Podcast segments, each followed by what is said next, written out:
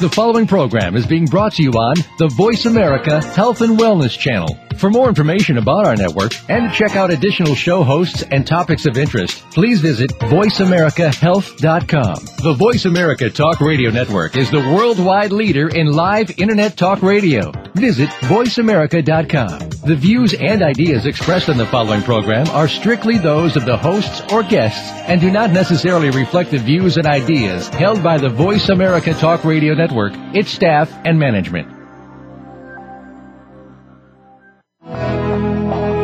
To Autism One, a conversation of hope, brought to you by Enzymedica with host Teri Arranga. All comments, views, and opinions expressed are solely those of the host, guest, and callers. In the next hour, Teri and her guest illuminate how right now there is more reason than ever for individuals with autism spectrum disorders and their families to have the best hope for the brightest future. Through education and conversation, there is hope. Here's your host, Teri Arranga. Hello, and welcome to the Voice America Health and Wellness channel and this program, Autism One, a conversation of hope for Tuesday, September 22nd. I'm Teri Arranga with my guest, Dr. Nancy Mullan. Our topic today, the importance of nutritional treatment. Dr. Nancy Mullan received her medical degree from Tufts, completed a residency in psychiatry and fellowship in child psychiatry at the University of Chicago Hospitals and Clinics, and began a private practice in adult and child psychiatry. Dr. Mullan attended the Chicago Institute for Psychoanalysis and was an associate attending physician at Michael Reese Hospital and Medical Center, where she became a clinical instructor in psychosomatic medicine. After coming to Los Angeles, Dr. Mullan joined the staff at Cedars-Sinai Medical Center and was a clinical instructor at the UCLA School of Medicine. She became an attending physician at Providence St. Joseph Medical Center in pursuing psychosomatic medicine. Currently, Dr. Mullan is practicing nutritional medicine and psychiatry in Burbank, treating children on the autism spectrum and adults with physiologically based emotional disorders. To our listeners, if we run long, then this interview might go to two parts, concluding in two weeks, with Chef Wendell Fowler talking next week about Whole Foods in between Dr. Mullan's segments. Dr. Mullan, thank you for joining us. Oh, thank you so much for having me. Let's go back in history a bit within the last century, please explain the transition from psychoanalysis to the use of psychotropic drugs. Well, um, psychoanalysis, psychoanalytic type treatments really came into prominence at the end of the 19th century. And then during the 20th century, especially during the first half, they were, psychoanalytic theory and treatments were the predominant um, modality of treating psychiatric disorder. It was all we had at that point. However, by about the mid 1950s, um, they reached the limit. they reached a, a, diminishing point of returns, and uh, acad- academicians and other research clinicians started to look around for other options. In about 1953, the first major tranquilizer, which was Thorazine, was um, put into clinical use, and that was that started a revolution in the treatment of psychotic thought disorder. Um, and then by the end of the 20th century, psychopharmacology was the choice of the mainstream for treatment of psychiatric illness. Autism and ADHD were considered psychiatric illnesses are still considered psychiatric illnesses, but um, but now psychiatry en masse has made the determination that psychiatric illnesses are disorders of the brain instead of disorders of the mind, and so they are, you know, attempting to uh, treat them with uh, medications, which um, is very simplistic, but we'll we'll just I'll just leave that. We'll get back to that, no doubt. We'll get back to tranquilizers uh, in a little while, but you were a by the book psychoanalyst. What motivated you to jump ship and see outside the box? Well, uh, two things. Um, the first were, were the patients that I couldn't treat. You know, there is a certain there's there is actually a technique to psychoanalysis. It's not just uh, it's not nothing. And so you learn the techniques and and you're listening to a patient and you are uh, you are applying what is called free floating attention to that patient's to what they're saying and then your uh, you know trained skilled psychoanalytic mind makes an intervention. That's what you say to the patient. And the intervention is meant to open up some insight on the part of the patient to open up the patient's mind and um, and it does that, and or or not, and you learn something from that. But that then brings about some change in the state, the patient's state, in the way that the patient was feeling. Well, if you do that a number of times and the patient just keeps going back and back and back to the way they were feeling, then you start you know, going back to a bad state of feeling rather than the more positive, optimistic state that you had brought him to with your intervention, then you start feeling like there's biology involved here. So, um, and and that is what mainline doctors had started feeling. Also, mainline uh, psychiatrists were, you know, getting kind of tired of uh, having of you know making interventions and repeating interventions and then having the patient go back to feeling bad. You know, it didn't work entirely.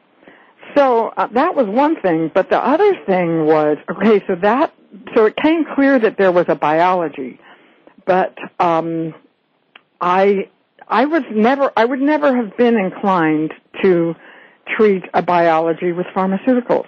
My family I I didn't recognize it then, but uh, now looking back, I can see that the family I was raised in were, let's say, um, well, you could say anti-pharmaceutical, but maybe it wasn't that strong. My my mother just really leaned away from the use of pharmaceuticals because of their side effects and the problems associated with them, and she was right, as it turned out.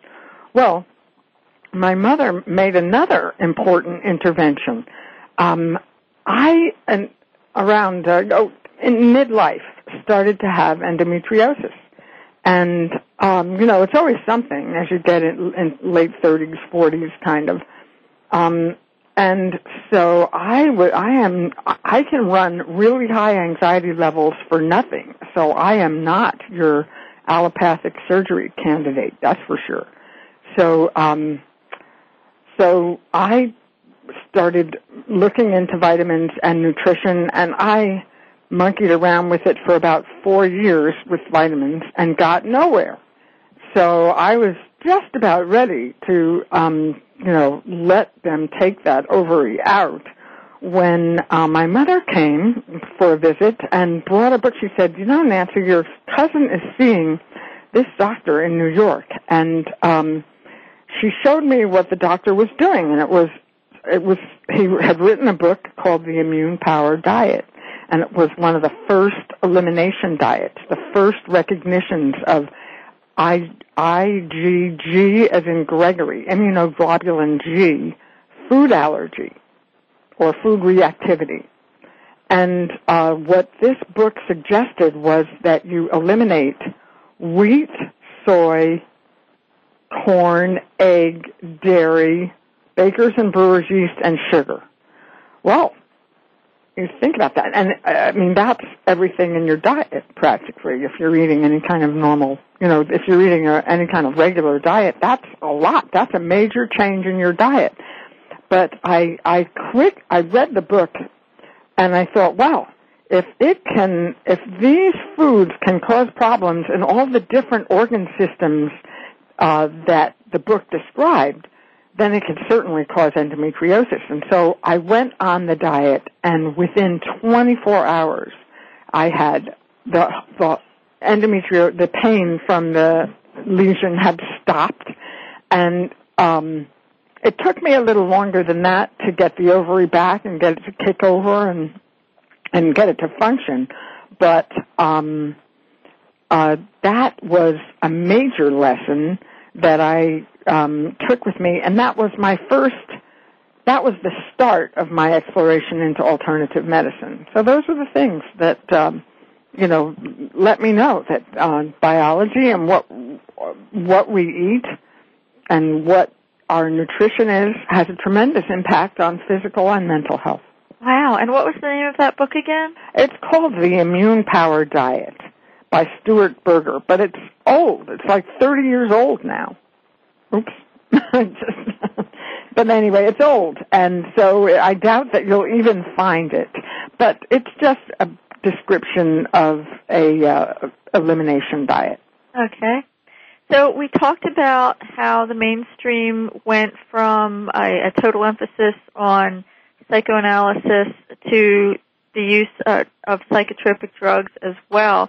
When did nutrition come into the picture and for which allegedly mental disorders were nutritional therapies used successfully? Well, Abraham Hoffer is called the father of, uh, of um, orthomolecular mm, psychiatry. Okay, Abraham Hoffer in the started experimenting in the 1950s again at the same time. I mean, everybody was really searching for a solution to um, psychotic thought disorder because it was such a problem. It's such a problem. It's such a life destroyer. And um, anyway, he was in Canada, Saskatchewan, a very remote province of Canada, freezing cold. Anyway, uh, he was in Canada and was the medical director of a psychi- an inpatient psychiatric unit. So he started experimenting on schizophrenia and uh, which is of course a psychotic thought disorder and um, other like manic depressive psychosis there is bipolar disorder, which is, um, you know, high and low kind of mental states. But then there, and then the corresponding more serious psychotic thought disorder is manic depressive disorder, and that, um, that is really uh, sometimes indistinguishable from schizophrenia. And then there there are other psychotic thought disorders like for example, you know, there's not one autism. Depending upon your genetics and the um, the uh, bacteria in your internal environment and the other factors in your in other environmental factors, autism has many different causes. Um, same with schizophrenia. There is not just one schizophrenia or one cause of psychotic thought disorder. But anyway, so Hoffer was working with the more serious thought disorders because of the fact that he um, was the the uh, director of an inpatient unit, and that's what his interests were. I'm sure that in his office practice, he also dealt with neurotic disorders. Oh, yes. All right. We will pick up with this after the break. Thank you to our sponsor, Enzymedica. We'll be right back.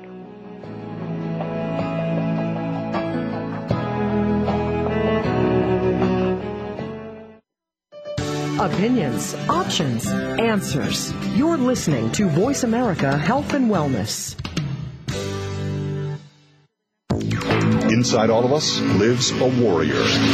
We win battles with our careers, our finances, our children, our pets. It's time that the warrior within wins the battles with our own being. Modern day Renaissance man Ori Hofmekler dispels eating urban legends and fitness myths in Voice America Network's The Warrior Within, your guide to nutrition, energy, sex, and survival. Ori sets the record straight and will help you become leaner and healthier for a lifetime. The Warrior Within broadcasts live every Wednesday at 9 a.m. Pacific on the Voice America Health and Wellness Channel. Tune in for your guide to nutrition, energy, sex, and survival. More and more parents of children affected by autism are discovering enzyme therapy as an important part of their treatment program. Digestive enzymes help to break down the foods which may enhance nutrient absorption. Used therapeutically, enzymes can also support the immune system to break down pathogens such as viruses, fungal forms, and bacteria. Enzymedica formulates the highest quality of enzyme supplements to address a wide variety of issues.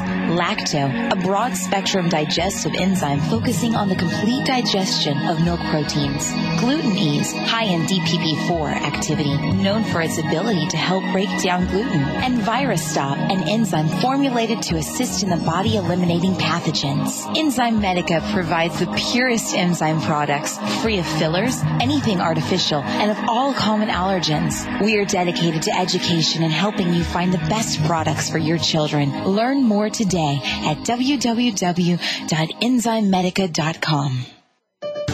Your life, your health, your network. You're listening to Voice America Health and Wellness. Welcome back to Autism One, a conversation of hope with Teri Arranga. If you have a question or comment, call us toll free at 866 472 5792. Now back to the program. Here's Teri. Before the break, we were talking with Dr. Nancy Mullan, who was telling us about Dr. Abram Hoffer's work up in Canada. And Dr. Mullan, what were the specific allergies and nutritional deficiencies? Well, just backtracking a little, you were naming a lot of psychotic thought disorders, the labels for them that Dr. Hoffer saw. Um, but what were the specific allergies and nutritional deficiencies that Hoffer's research team addressed, and how did they address them? Well, what they found um, was well, if they that they found by accident that when they withdrew food from patients, the patients often got better, and and what they started to do were four day water fasts, um, and and then they would introduce substances back one at a time, and um, make discernments about what was causing the thought disorder. In one woman, it was aspirin. She was frequently taking aspirin for some problem she had. And it wasn't a food, it was aspirin that made her psychotic. For many other patients in, in schizophrenia, which is a wastebasket term, like autism, it's a wastebasket term for psychotic disorder of adulthood. Um, uh, in schizophrenia, it was it was gluten that's who made it was Hoffer who first made the discernment that gluten was a problem, that it was a hard to digest grain and caused trouble. Four percent of psychotic thought disorder can be eliminated by eliminating gluten from the patient's diet. Well, now we know that gluten cross-reacts, gluten being the um, the protein fraction of wheat, rye, barley, oat, kamut, spelt, triticale, and amaranth. Um, that now we know that gluten also cross-reacts with casein. Casein being the protein fraction of dairy, cow, goat, or sheep, any kind of dairy. Someone once asked me, does camel milk have gluten, uh, casein in it? I don't know, but a camel is a mammal, um, so probably. I don't know though. But anyway, um, and then and then we know now that it also cross reacts with soy. So we're eliminating in these. And today we eliminate gluten, casein, gluten, casein, and soy. Tough. It's really tough to do, but um, it's it's worth it to have your mental health. Anyway, and then so those okay, and then he started experimenting with high, really high dose niacin, vitamin B3. Niacin is really important for many reactions in the body, among them the Krebs citric acid cycle. Uh, the Krebs citric acid cycle being the energy production cycle in our body, which takes place in our mitochondria. You've heard a lot recently about mitochondrial disorder. So he experimented with very, very high dose niacin and found that that brought some psycho- some people with psychotic thought disorder out out of it, and then then very rapidly after that he started using vitamin C and B complex and A and D in general. He switched and and a multi mineral. You know, he didn't stay with just single vitamin supplementation for very long um, because other, you know, because of the work of Linus Pauling and also Carl Pfeiffer, um, other doctors came along who were investigating the same area and um, the discernments were made that you just it's not any one vitamin, it's the proper balance of the different vitamins for the individual. All right. Are there metabolic similarities between what's called autism and what's called schizophrenia?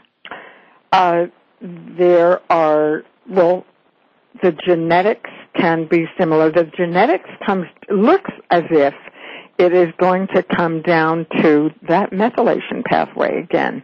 That, and whether, how well your methionine cycle functions to make methyl groups. And if it isn't doing that very well, what are the problems? It's also clear that the inca- incapacity to, to digest and metabolize gluten, casein, and soy are similar. That's not necessarily a metabolic similarity. That's just kind of a, uh, that's kind of an, uh, it, it's more that gluten, casein, and soy, when in when poorly digested, will produce byproducts that impact, produce opiate-like byproducts that impact your capacity to think. So I guess that is a metabolic similarity.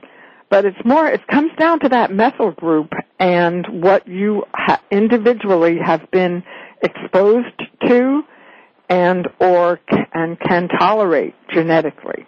Well, it sounds kind of like an environmental artifact, and and we know that genetics aren't destiny.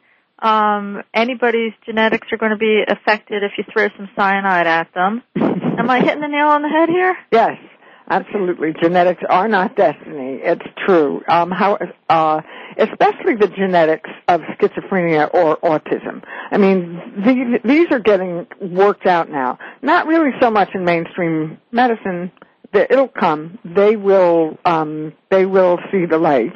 But um, for for those of us familiar with Richard Deth's work and, and Amy Yasko's work um, and Jill James' work, uh, we really can make our way through this methylation issue um, if the patient will be patient. You know, the patient and the the patient's family will be patient enough to um, do the nutrition and do the testing, we can make our way for that individual. Well, it sounds like uh, our more recent average diets are walloping us. Um, Horrific. There's a, a tech, good scientific term, or walloping us. Why have we gotten so far away from sane and healthful nutrition? Um, well, I I I think it's because of the profit motive. You know, it's it's it's profitable to sell us stuff that like MSG that we'll get addicted to and buy more of it and eat more of it. And I don't know. It's also profitable perhaps to make us sick. I hate to say it. I mean, I, it sound awful. It sounds so cynical, but um, I think uh, at this point, certain doctors are recognizing um, that you can't just eat anything or do anything to your body and maintain health. So, but I, I on the part of the food industry, uh, feeding us refined food and packaged food and food with phenomenal shelf life, you know, has has to do with profit as opposed to health. And if you look around, you'll see a number of other things that unfortunately have to do with profit as a, as opposed to health. So, and it's, and the exploitation of the soil, the fact that our food contains, um, so much less nutrition now than it did at the, at the beginning of the 20th century because of the, uh, you know, repeated farming of the soil and the non-replacement of minerals in the soil. Um, and then trans fats. Now, trans fats are a direct product of profit motive because trans fats prolong the shelf life of the food, which is not in anybody's interest. Trans fats don't work well for your brain, but they do work well for food manufacturers. So I just guess we have to come down to profit motive there.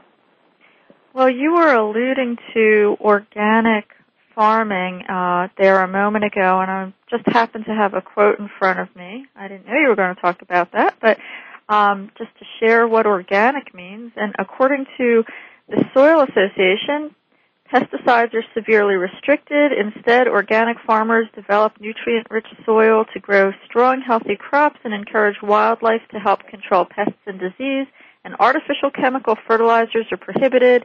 Instead, organic farmers develop a healthy, fertile soil by growing and rotating a mixture of crops to fix nitrogen from the atmosphere. And we all know that the corporations are trying to stomp out the little farmers. Yeah. Yeah, it's really sad and we'll we'll do our best to stop it. I I you know, any, it's anybody's call as to how it's going to go because money is really powerful. You know, Food and Drug Administration, right there, two huge lobbies, huge. So I, you know, sort of, well, I, when I tell parents, you know, eat organic, some of them really roll their eyes back in their head because they've been told that organic is just it's not any better than any other kind of food and and they just can't relate to the idea. And then I tell them, look, um, you know, if something has been well farmed, it will have taste because the minerals in the food give it its taste. So yep. right? Yep. So if you're eating a food that doesn't have any taste, um, you know it doesn't have any minerals in it, and then your body, you're putting something in your body that's going to use nutrition and that's not going to supply your body with nutrition. So, you know, you're depleting the nutrition in your body. What a good point. What a really good point. A really good way to tell. Yeah. Yeah, you just look for taste. And so even at, like, if you're at Whole Foods or any other, um, any other small market, if the food has taste, like organic right now, you, in order to label something organic, it has to meet very stringent criteria. So something can be conventionally grown and be reasonable to eat. Does it have, does, and taste, especially in fruit, for example, is usually accompanied by smell. How does it sniff? Does it, does it have uh, the aroma that that particular fruit should have? Um, uh, then it probably has minerals. It'll have some food value. And you made a really good point too about the fact that if you eat these foods that are uh, tasteless and depleted of minerals, then your body's actually you're burdening your body. It actually has to work to digest these things um, without giving it back the nutrition that it needs. And um, some number of decades ago, uh, it had been discovered that eating cooked food caused an increase in the body's white cell count, but that eating raw, unaltered food didn't cause this adverse immune reaction in the blood. That speaks to the value of raw food. Mm-hmm. I usually say try to eat 50% of your food raw. That's a lot. But uh it's it is a good thing cuz cooking is one more process. And uh and so we kind of just go back to nature. And greens are very important. Greens are very important. Contain valuable nutrients compatible with what with what humans need. People with impaired digestion, though, will not be able to digest a lot of raw foods. They're going to have to use soups and broths. They're going to have to, you know, extract their nutrition out of the food, and also um, also use, you're going to have to use nutritional supplementation and kinds of nutritional supplementation that are easily absorbed. What we do, because you're right, you do have to chew it sufficiently, especially, you know, oh, we'll talk more about uh, smoothies when we get back. Okay. With Dr. Nancy Mullan, and thank you to our sponsor, Enzymedica. We'll be right back.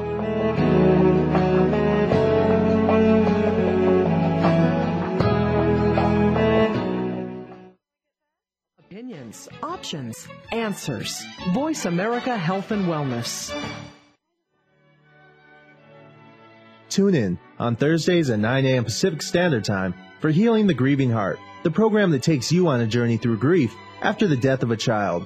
Join Dr. Gloria Horsley, marriage and family therapist and bereaved parent, while she interviews and discusses with other bereaved parents and siblings how they have coped with the death of a child and gone on to create and realize new dreams. So tune in Thursdays at 9 a.m. Pacific Standard Time for Healing the Grieving Heart with Dr. Gloria Horsley, right here on Voice America Health and Wellness. Holistic living is nutrition for not just your body, but your mind and your soul. Holistic nutrition goes far beyond the foods that we eat or the supplements that we take.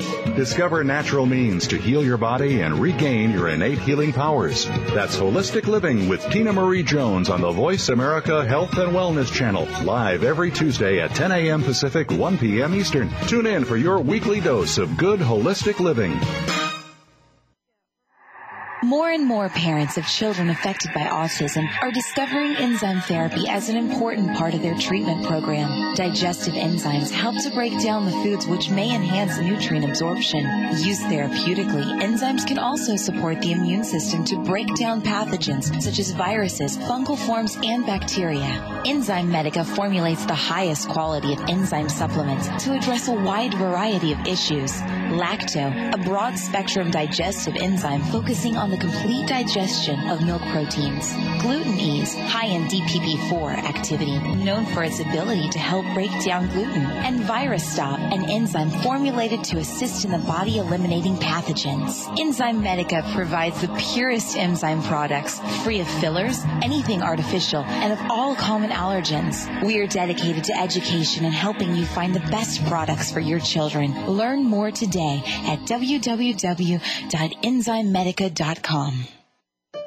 Opinions, options, answers. You're listening to Voice America Health and Wellness.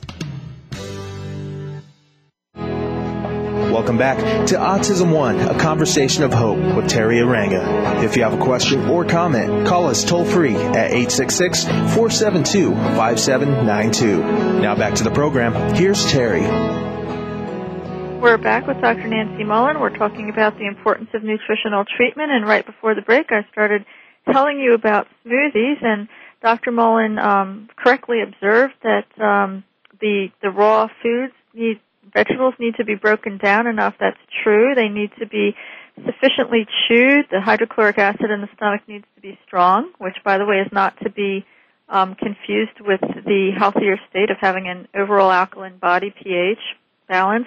But to get around, if a person doesn't chew very, very thoroughly to a creamy consistency, or um, you don't want to have to worry about what your stomach pH is at that given moment, you can use a blender. What we do uh, on this end is that we use a blender, and you want to use um, a blender that has uh, a high-speed blender at high speed, or another blender with consistently sharp blades, and um, blend these the greens and such up until a fine consistency.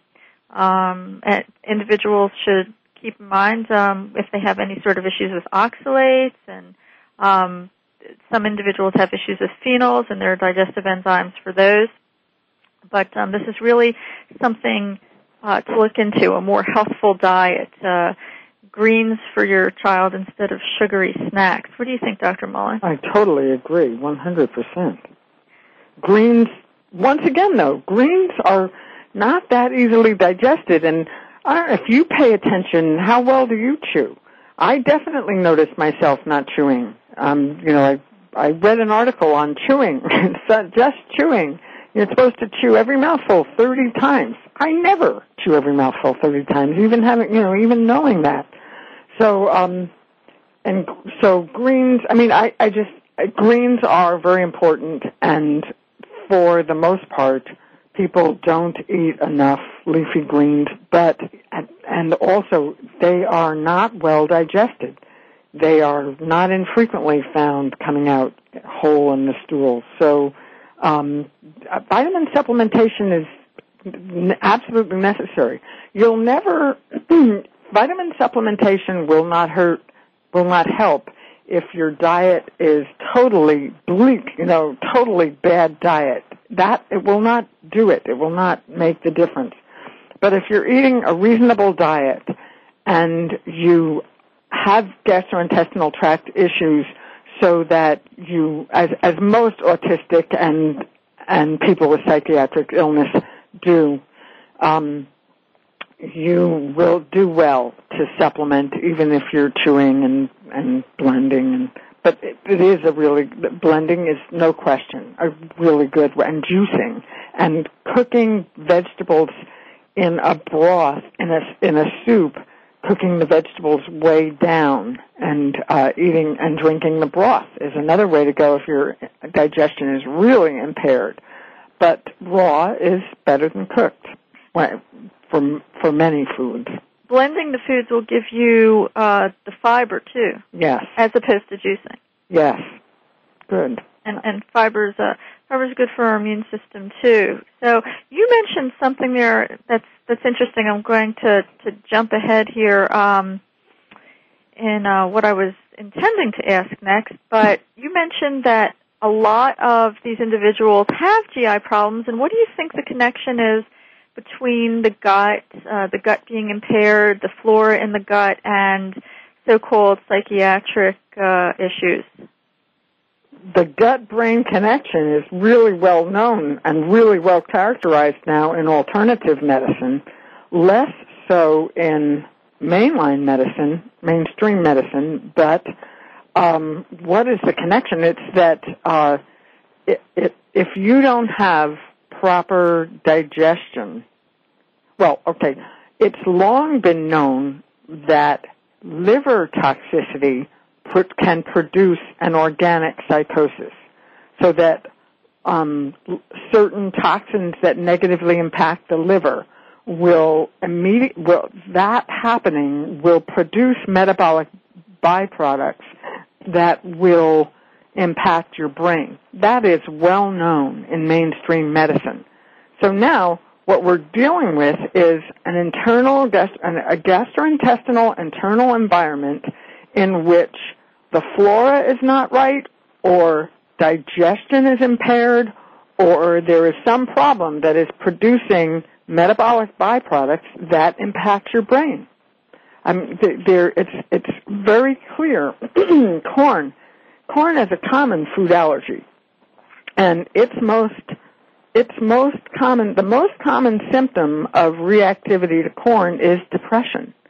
And there's corn, high fructose corn syrup in just about everything, in many things, but um, something about the metabolic byproducts of corn in that particular individual who is sensitive will produce a depression. Um, and given that corn is so ubiquitous, you can get a depre- that that individual can get a depressive disorder just from inge- ingesting corn and corn byproducts. So uh, it has to do with what I think I yeah I think I got the that's it that's the answer. Okay, so wait a minute. so so here I am, average Joe citizen, and I'm feeling depressed and I go to an average mainstream uh, psychiatric practitioner and here I am eating the average American diet in which corn is ubiquitous and uh, there's other nasties floating around like uh, sugars and MSG and stuff and I sit down I'm not asked about my diet and I'm given a psychotropic drug that can have harmful, dangerous side effects. Right. Exactly. I mean, mainline medicine is dominated by the pharmaceutical industry, and they are not interested in having us use vitamins. They are not interested in having us alter our diets. They are interested in selling us pharmaceuticals. What did uh, Dr. Hoffer describe as the tranquilizer dilemma? Well, major tranquilizers will make a normal person sick. Okay, like Risperdal, or if you took Risperdal, you would get a psychotic disorder from it. Um, it is, it would, uh, major tranquilizers will make normal people sick. Therefore, when you give a major tranquilizer to a psychotic person, the um, the thought disorder starts to abate. It, it starts to remove that symptom if you've picked the correct tranquilizer. But um, the closer the patient gets to normal, the more likely the drug is to make them sick. The natural psychosis has been trans- translated into a tranquilizer psychosis. So um, what happens is that patient never gets all the way to wellness on on a on the psych- psychiatric med, and that is why many people quit taking them because they make them feel somewhat better, but not normal. You know, not like they the way they used to feel or the way they know they should feel. So, um, so uh, it's a it's kind of there's a no-win situation there. And what Hoffer did, it's really important, especially if someone is having a first time, if it's a, an acute thought disorder. It's really important to get that under that symptom under control as quick as po- quickly as possible. So Hoffer intervened with meds and then moved the patient to diet and nutritional interventions and he slowly withdrew the med. Sometimes you can't withdraw it entirely. Sometimes you have to leave them on a certain amount of medicine. Very low dose though, and that's quite different from the polypharmacy which we have uh, going on all the time. Um, low dose med and then the nutrition and uh, correct diet um, stabilizes them and keeps them well. So that's what Hoffer did to deal with that. So to get all the way to wellness, and I love that term you just used, all the way to wellness, you have to look at diet and nutrition. And will you ever get well if there are things in your diet to which you're allergic? Whether you're labeled as schizophrenic, whether you're labeled as autistic. I don't think so. I don't think you will get all the way to well. That is my has been my experience. Now I hate you know, and I really find that in my patients, and uh, that's my opinion, is what I can say. All right. Well, I have a really long and complex sort of summary question that I want to ask you, and I doubt that we're going to be able to uh, address it completely before the break, but uh, here goes. Are you ready? Yes, I'm ready. Okay. Is psychosis connected to metabolic impairments that result in nutritional deficits or temporary malnutrition due to diet or uh, drug-induced artifacts? And, and put another way, is psychosis a function of heavy metals and drug or chemical toxicity that isn't being cleared metabolically, or will drugs, metals, and malnutrition cause psychosis in anybody? Hmm. It's really highly individual, okay? If someone is not taking any drugs, then it's not drug artifact, okay? I mean, there are some people who very clearly get psychotic because they're monkeying around with street drugs. Okay, well that we that's pretty clear. Um, but it's and also you have to think about the genetics of the individual. If the genetics are such that that methylation pathway is not going to function well, or that the um, kidney, if the if the genetics are such that their kidney is not going to excrete secondary metabolic byproducts from the liver well, um, then that person is going to be more likely to get some kind of thought disorder. Now, um, chronic nu- nutritional deficits can also result in metabolic impairment and cause problems, but it's usually more that the genetic makeup of the individual plus what they're eating causes problems. Did I answer that? Uh huh. Yeah, Okay. I'm thinking too about the times that. Um, oh, I'll have to share that with you when we come back from break. Thanks Okay. for sponsor Enza We'll be right back with Dr. Nancy Mullan. Okay.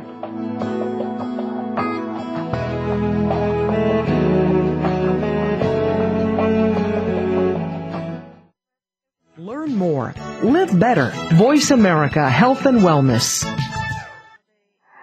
More and more parents of children affected by autism are discovering enzyme therapy as an important part of their treatment program. Digestive enzymes help to break down the foods which may enhance nutrient absorption. Used therapeutically, enzymes can also support the immune system to break down pathogens such as viruses, fungal forms, and bacteria. Enzymedica formulates the highest quality of enzyme supplements to address a wide variety of issues. Lacto, a broad spectrum digestive enzyme focusing on the complete digestion of milk proteins. Gluten Ease, high in DPP4 activity, known for its ability to help break down gluten. And ViraStop, an enzyme formulated to assist in the body eliminating pathogens. Enzymedica provides the purest enzyme products, free of fillers, anything artificial, and of all common allergens. We are dedicated to education and helping you find the best products for your children. Learn more today at www.enzymedica.com. If you have a loved one that is undergoing treatment for substance abuse or mental illness, you owe it to them and yourself to tune in to One Hour at a Time with host Mary Woods. This compassionate and educational talk show will help you help those that you love by better understanding their condition and their personal recovery process. Tune in every Monday at 12 noon Pacific time to One Hour at a Time on the Voice America Health and Wellness channel. Recovery begins this hour. Dad, can I ask you something? Sure. There's this girl I kind of like. Say no more. You just have to impress her. Okay, but how? Just, I don't know, pick up a lot of heavy things around her. Like what? You know, desks, chairs, people. Grunt if you have to. Grunt? Yeah, be like, oh! Uh, There you go. You don't have to be perfect to be a perfect parent. When you adopt a child from foster care, just being there makes all the difference. To learn more, call 1-888-200-4005. A public service announcement brought to you by Adopt US Kids, the U.S. Department of Health and Human Services, and the Ad Council. Opinions, options, answers. You're listening to Voice America Health and Wellness. Welcome back to Autism One, a conversation of hope with Teri Arranga. If you have a question or comment, call us toll free at 866 472 5792. Now back to the program. Here's Teri. We're back with Dr. Nancy Mullan, and before the break, Dr. Mullan was answering a really long question uh, for us and talking about methylation, and you were going to pick up with that. Okay. Methylation is the transfer of one carbon molecule, a tiny molecule. It's a one carbon atom and three hydrogen atoms. Um, however, the the attachment of this one methyl group, it's one carbon, three hydrogen. When that attaches to another molecule, um, it totally it can totally change the characteristics and the behaviors of that other molecule. It's important in brain function. The uh, the the the lining of the cells of the brain, the membrane of the cells in the brain need to be methylated in order to function properly, in order to be able to get nutrition that they need into the cell and excrete the byproducts that they don't need out of the cell. That cell needs, the cell membrane needs to be methylated. It's important in um, uh, neurotransmitter formation. Um, norepinephrine, dopamine and norepinephrine and epinephrine are formed and deactivated using methylation reactions. Methylation reactions are tremendously important. Now, there's a there's a cycle in our body which is called the methionine cycle, which has been uh, uh, most deeply studied by Jill James, supported by the Dan Dan uh, Defeat Autism Now uh, program, um, and that and Richard Deth has studied the fact that in attention deficit disorder, the important the important uh, dopamine receptor that he is looking at has a little methyl group producing cycle, a methylation cycle attached to it. So integrated within this receptor site. So um, what happens is um, methionine is an amino acid that is produced in our, that is that is in meat and in protein. Um, methionine has a methyl group and a sulfur group in it. Sulfur being really important for heavy metal detoxification. Well, the methyl group in methionine is ultimately, I'm going to spare you the agonizing details, especially without anything to look at in front of you. It'll be too confusing. So, the methyl group um, is the methyl group that gets attached. Methionine goes through a cyclical process in which it becomes acetyl methionine, and then it becomes homocysteine, and then the homocysteine needs to be changed back into methionine by the addition of a methyl group to it. And that is where um, our most many of our kids are getting hung up because there there is an enzyme which is called methionine synthase, which is crucial. It, it is the enzyme that it reattaches the methyl group to homocysteine. And in order for that to happen, it needs a certain form of folic acid and it needs B12. Those two vitamins have to be present, those two B vitamins. Um, and methionine synthase has to function properly. Well, methionine synthase is killed dead by mercury, lead, aluminum, cadmium, and arsenic. Not surprised. Those to- those they are all toxic metals. Um, aluminum. I don't. Is aluminum? Yes, they're all toxic metals. Um, they will. The, aluminum also will interfere with other uh, processes. All the all of these metals will interfere with other processes in the body. But methionine synthase um, will nanogram levels of methionine of of uh, mercury will stop methionine synthase dead for as many as 10 days. And, and, uh, we, and then we can't methylate properly. And depending upon how, how the rest, what the rest of your genetics looks like, you'll be more or less impaired by the mer- the methyl in a the uh, mercury in a flu shot. Okay, um, which is the mercury is the active ingredient in flu shots. They can't take it out of flu shots. Um, uh, so it's a major problem, and also many vaccines have aluminum in them as an excipient, without which the vaccine will not work. Um, aluminum stimulates an immune response.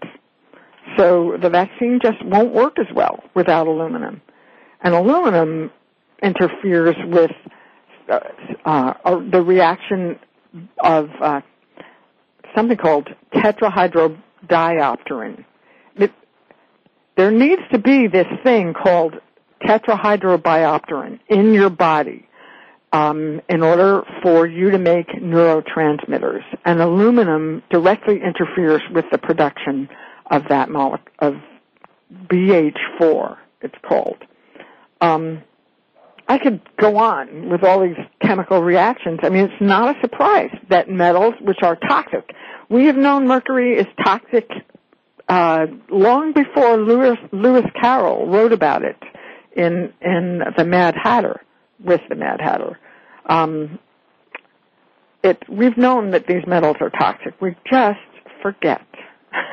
well, let's. Uh, we're going to pick up talking about this on October sixth, um, but just to for me to try to give a bit of an elegant summary here to to what you've just said.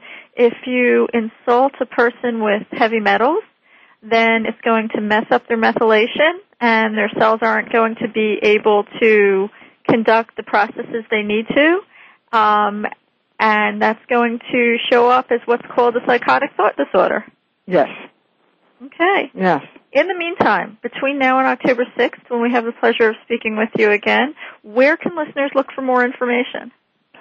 Well, um, we have been both of us widely um, quote widely discussing an article uh, which is let's see, lots of places, but perhaps easiest it's on my website, Nancy Mullan, M-U-L-L-A-N-M-D dot com. You go to syndromes, and then go to nutritional treatment of psychiatric disorders. And that's basic, that's the article that we have basically been discussing. Um, and, and then also this methylation cycle, uh, that is also found in many places and any of, any of the listeners who are struggling with treating autism, uh, or who are, you know, are, um, familiar, at all familiar with it, um, that the methyl, that methylation pathway can also be found on my website under charts and examples. So, um, and then where else? I mean, there are myriad places. Uh, the Autism Research Institute website and and the Autism One website and. Okay. And you also list some books in your article, and uh, listeners again can find that at your website. Yes. We'll, we'll be back talking with Dr. Mullan on October 6th. Dr. Mullan, thank you for sharing this often underreported information that's integral to people taking back their own health naturally and avoiding the pitfalls of pills with dangerous side effects. Thank you so much for having me. It's a real pleasure. And again, we'll be happy to hear from Dr. Mullan again in two weeks on October 6th. Next week, we'll be talking to Chef Wendell Fowler about whole foods for autism and a variety of chronic diseases and how political commercial interests in the dietary sector are ruining everybody's health. For more information about orthomolecular medicine, to which we alluded today and um, which we'll pick up with in two weeks with Dr. Mullan, please visit www.orthomed.org, especially www.orthomed.org forward slash CSOM forward slash CSOM dot HTML because the Canadian Society of Orthomolecular Medicine is hosting a public lecture on Friday, October 30th in Toronto featuring Dr. Ken Bock, Healing the New Childhood Epidemics, Autism, ADHD, Asthma, and Allergies, with a medical education seminar for professionals following on Saturday. The Autism One Autism Canada Conference is also at the University of Toronto that same weekend. Please visit www.autismone.org. Thank you to this program's sponsor, Enzymedica, and to our listeners, thank you for tuning in to the Voice America Health and Wellness channel.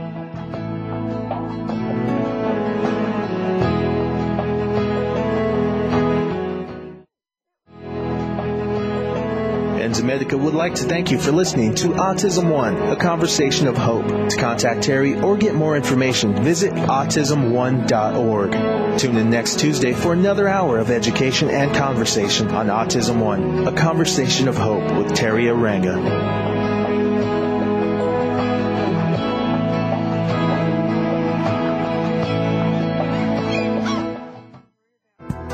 Thanks again for listening to the preceding program brought to you on the Voice America Health and Wellness Channel. For more information about our network and to check out additional show hosts and topics of interest, please visit voiceamericahealth.com.